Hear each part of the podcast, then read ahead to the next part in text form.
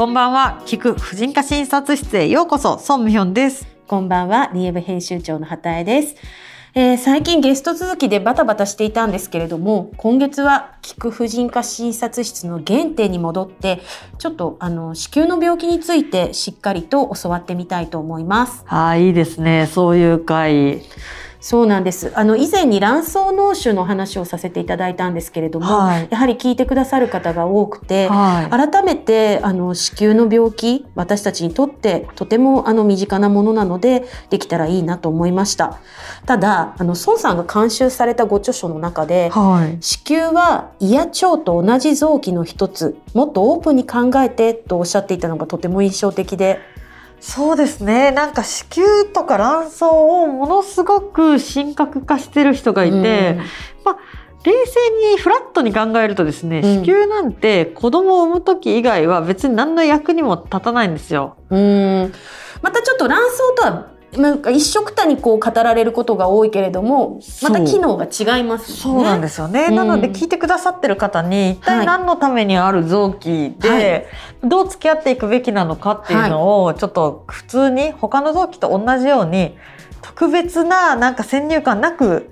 知っていただきたいんですよね、うん、改めてでは子宮とはどんな臓器なんでしょうか？そうですね。なので子宮はもう普通に筋肉でできた袋で、うん、袋ですなんか筋肉でできた、うん、そっか。そう。で中に赤ちゃんが宿るための子宮内膜という組織を作って、うん、そこに赤ちゃんが宿れば妊娠するし宿らなければ、まあ、剥がれ落ちるという感じなので、うんうん、よく、まあ、子宮にこの後お話しする筋腫とか内膜症とかいろんな病気で、まあ、こう子宮がある方が体に負担が大きいから取るっていう選択肢についてお話しした時にでも更年期が早まるんじゃとか、うん、なんかホルモンが出なくなるんじゃっておっしゃる人がいらっしゃってだけどもう本当に子宮からはホルモンは全く出てないのでそれはね、はい、卵巣なんですよ。そうですよね、うん、なのでその辺をまああのこうよく理解しておいていただきたいのとさ私あれ何回か言ったかもしれないんですけど50過ぎたらもう禁酒もあるし子宮取ろっかなって思ってて。そっか。そういう選択肢もきちんとそのまあフラットに考えればありえるということなんですね。それがあることで別にあないことで特に、まあ、ないメリットはもうがん。にならなくて済む。うんうんうんうん、やっぱり子宮とか卵巣っていうのは5060とかでがんになる人もいますし逆に言うと閉経したら別にそんな役に立つ臓器では全くないので。あってもなくてもいい。まあ、あってもなくてもいい人がほとんど、うん、でもがんになったらあなかった方が良かったっていうふうになるかもしれないし。あった方がいいことはもうない。あった方がいいことは強いて言うと取った後に、うん、その子宮脱とか言ってそのなんていうかな骨盤臓器脱って言って臓器が下がってくる病気があるんですけどそう子宮やそれ子宮と骨盤がくっついてる人体がちゃんとある方が臓器を支えられてたんだなっていう人はいます。ぐらいです。そっかでもそれは何かあの対策があるんですか？取った後にそうならないための。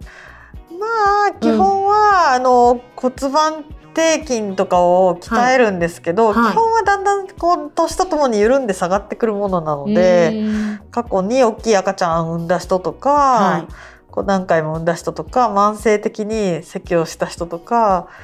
お産の時にすごい難産だったとかまあなんかそういう腹圧で傷んでるものは後でもう出てきちゃうんですよね症状として。そっか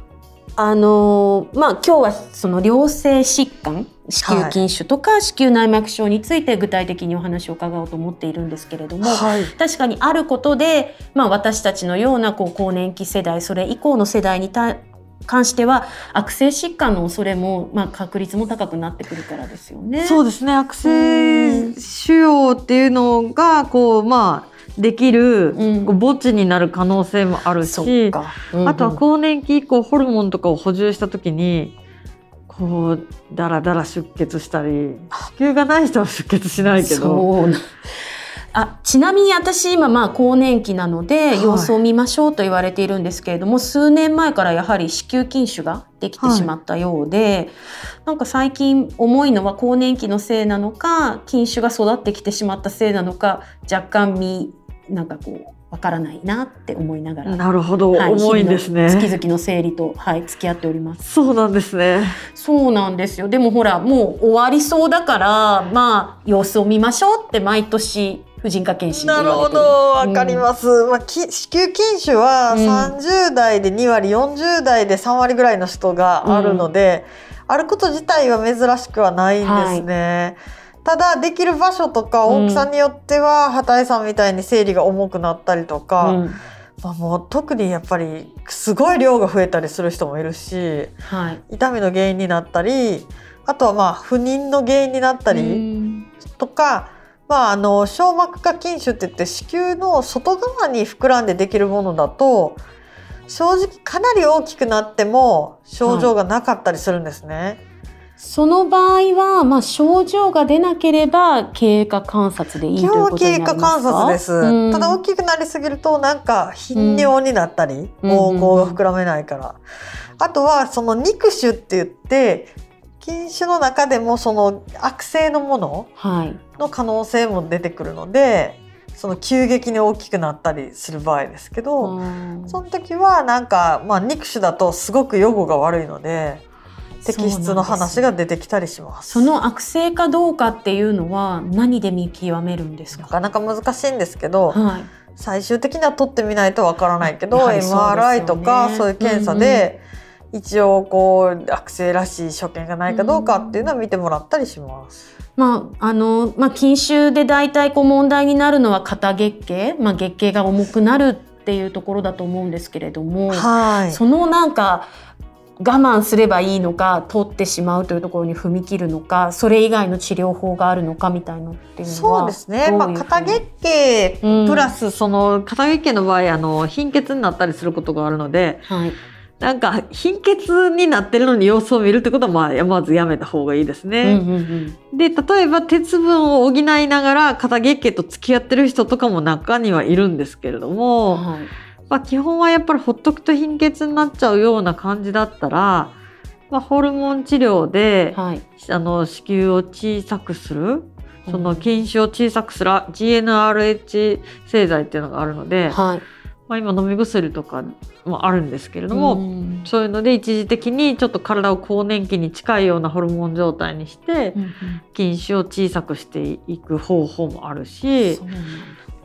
も、はい、あれですよね、まあ、私のようにもうすでにその出産年齢を超えていればいいですけれどもまだ妊娠がしたいと思っている読者も多いでしょうからあのそういうこうまだ妊娠を考える年齢の人たちっていうのはどうしていくんですか、まあ、そういう、まあ、あの薬を使って小さくした後、うん、小さい傷で、まあ、子宮筋腫をくり抜くような手術をしたりすることもあります。うんうん、でもちろん、えっと、筋腫がありながら妊活したり妊娠したりしてる人もいるし大きさとか場所とかあとそれによって不妊になってるかとかそういうので決まっていきますね。じゃあ相当やはりケースバイケースで筋腫をどう付き合っていくかっていうのは考えていかないといけない。はいあの森三中の大島さんがなんか血管を詰める手術をして、はい、その後に出産してましたけど、まあ、あれはどっちかっていうとあんまりやらない方法ですけど一応まあ筋腫全体の治療法としてはその血管を詰めて筋腫を小さくするという方法もあるし、はい、まあ、腹腔っていうのでくり抜いたりとか、うん、あと場所によっては子宮鏡って言って膣からあのカメラを入れてくり抜いたりとかそんなこともできる。いろいろあるので、うんうん、やっぱり本当ケースバイケースで、はい、まあ術式を選んでいく感じになりますね。ただなんか手術がちょっとなるべくしたくないとかもうすぐ閉経なのでもうなるべくそれまでしのぎたいという場合はホルモン療法で逃げ切ったりっていう人が、はい、うちのクリニックはたくさんいます。